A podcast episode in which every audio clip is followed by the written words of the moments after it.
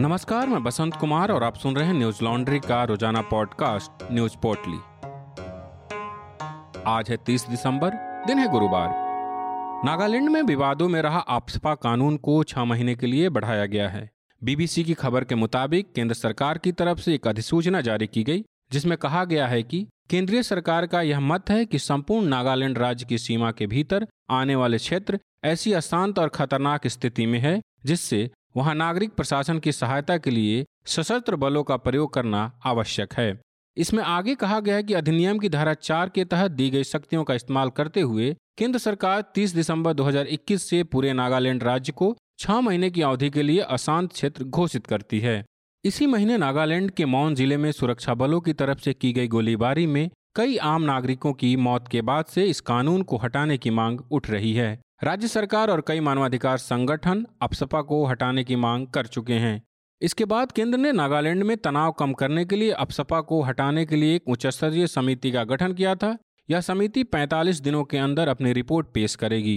केंद्रीय गृह मंत्री अमित शाह ने नागालैंड के मुख्यमंत्री नेफियो रियो और असम के मुख्यमंत्री हेमंत बिस्वा शर्मा के साथ बैठक के बाद इस समिति का गठन किया था।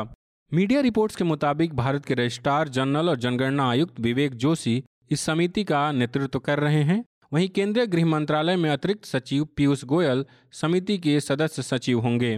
बता दें कि दिसंबर में सुरक्षा बलों ने एक बस पर गोलीबारी की थी जिसमें सवार तेरह आम नागरिकों की मौत हो गई थी। इसके बाद प्रदर्शन के दौरान हुई फायरिंग में भी एक ग्रामीण की मौत हुई थी। उस वक्त जवानों ने माना था कि यह फायरिंग गलतफहमी के चलते हुई है। इस पूरे प्रकरण में एक जवान समेत कुल पंद्रह लोग मारे गए थे।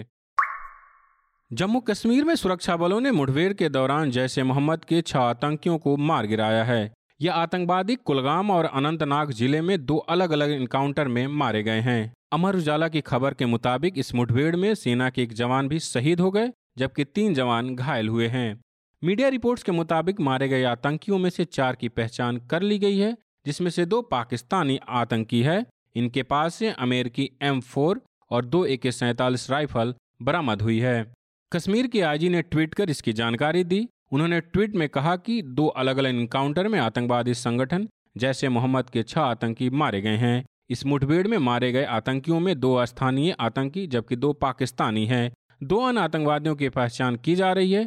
हमारे लिए एक बड़ी कामयाबी है। सुरक्षा बलों को बुधवार शाम कुलगाम जिले के मिरहमा इलाके में कुछ आतंकियों के मौजूद होने की खबर मिली थी जिसके बाद इलाके की घेराबंदी की गई और तलाशी अभियान शुरू किया गया। तलाशी अभियान के दौरान मकान में छुपे आतंकवादियों ने सुरक्षा बलों पर गोलीबारी शुरू कर दी। सुरक्षा बलों ने उन्हें चेतावनी देते हुए आत्मसमर्पण के लिए कहा लेकिन वे नहीं माने जिसके जवाब में सुरक्षा बलों ने आतंकवादियों को मार गिराया। इससे पहले शनिवार को अनंतनाग में ही सुरक्षा बलों के साथ मुठभेड़ में इस्लामिक स्टेट जम्मू कश्मीर का एक आतंकवादी मारा गया था जो पुलिस के एक अधिकारी की हत्या में शामिल था। बीते चौबीस घंटे में देश भर में कोरोना के तेरह हजार एक सौ चौवन नए मामले सामने आए हैं और दो सौ अड़सठ लोगों की मौत हो गई। इसके साथ ही अब कोरोना के कुल मामले बढ़कर तीन करोड़ अड़तालीस लाख बाईस हजार चालीस हो गए हैं और मरने वालों का आंकड़ा चार लाख अस्सी हजार आठ सौ साठ पहुँच गया है। वहीं अगर सक्रिय मामलों की बात करें तो यह आंकड़ा बयासी हजार चार सौ दो है। बीते चौबीस घंटों के दौरान सात हजार चार सौ छियासी लोग कोरोना से ठीक भी हुए हैं जिसके बाद कोरोना से ठीक हुए लोगों की संख्या बढ़कर तीन करोड़ बयालीस लाख अंठावन हजार सात सौ अठहत्तर हो गया है। देश भर में अब तक एक सौ तैंतालीस दशमलव आठ तीन करोड़ कोरोना वैक्सीन की डोज दी जा चुकी है।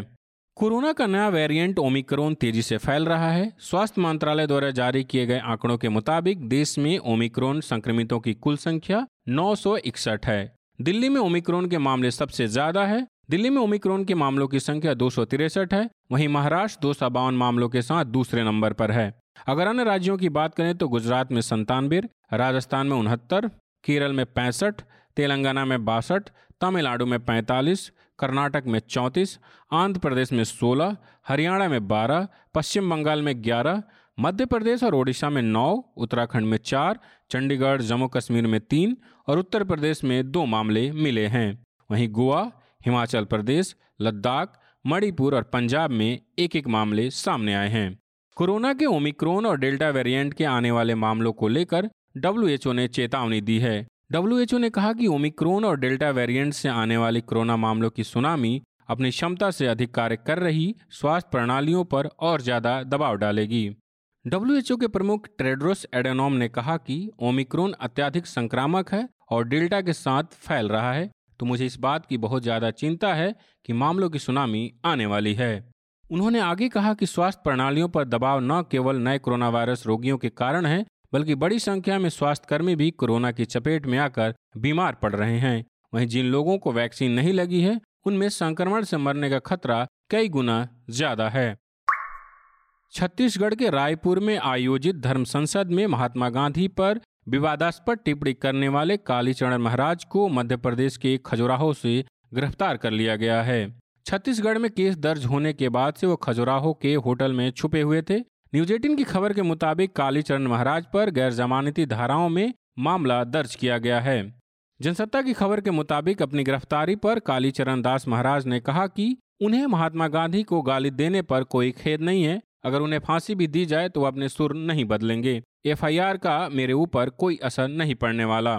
बता दें कि रायपुर पुलिस की सात सदस्यीय टीम ने कालीचरण को गिरफ्तार किया है। वहीं मध्य प्रदेश सरकार ने रायपुर पुलिस की कार्रवाई पर आपत्ति जताई है। मध्य प्रदेश सरकार का कहना है कि रायपुर पुलिस ने कानूनी प्रक्रियाओं का पालन नहीं किया। गिरफ्तारी के बाद छतरपुर पुलिस को इसकी सूचना भी नहीं दी गई। मध्य प्रदेश के गृह मंत्री नरोत्तम मिश्रा ने कालीचरण महाराज की गिरफ्तारी पर विरोध जाहिर किया है। कालीचरण महाराज की गिरफ्तारी छत्तीसगढ़ पुलिस ने जिस तरीके से की है वह संघीय मर्यादा के खिलाफ है। कांग्रेस शासित छत्तीसगढ़ सरकार को इंटर स्टेट प्रोटोकॉल का उल्लंघन नहीं करना चाहिए। मध्य प्रदेश के डी जी पी को छत्तीसगढ़ के डी जी पी से बात कर गिरफ्तारी के तरीके पर विरोध जताकर स्पष्टीकरण लेने के लिए निर्देश दिए गए हैं। वहीं कालीचरण की गिरफ्तारी पर छत्तीसगढ़ के मुख्यमंत्री भूपेश बघेल ने कहा कि ऐसे पुरुष के बारे में कोई अभद्र टिप्पणी करे तो उनके खिलाफ कानूनी कार्रवाई होगी। छत्तीसगढ़ पुलिस ने यह कार्रवाई की है। कालीचरण महाराज के परिवार और वकीलों को सूचित कर दिया गया है। चौदह घंटे के अंदर उन्हें कोर्ट में पेश करेंगे। उन्होंने आगे कहा कि नरोत्तम मिश्रा को बताना चाहिए कि वह महात्मा गांधी को अपमानित करने वाले की गिरफ्तारी से खुश हैं या दुखी। किसी भी नियम का उल्लंघन नहीं किया गया है और छत्तीसगढ़ पुलिस द्वारा प्रक्रिया के अनुसार गिरफ्तारी की गई है। बता दें कि कालीचरण महाराज ने धर्म संसद में महात्मा गांधी को लेकर अपमानजनक टिप्पणी की थी। कालीचरण महाराज ने कहा था, इस्लाम का मकसद राजनीति के जरिए देश पर नियंत्रण करना है। उन्होंने उन्नीस सौ सैंतालीस में कब्जा कर लिया। उन्होंने पहले ईरान, इराक और अफगानिस्तान पर कब्जा किया और बाद में पाकिस्तान और बांग्लादेश पर। नाथूराम गोडसे को मैं सलाम करता हूं कि उन्होंने मोहनदास करमचंद गांधी की हत्या की।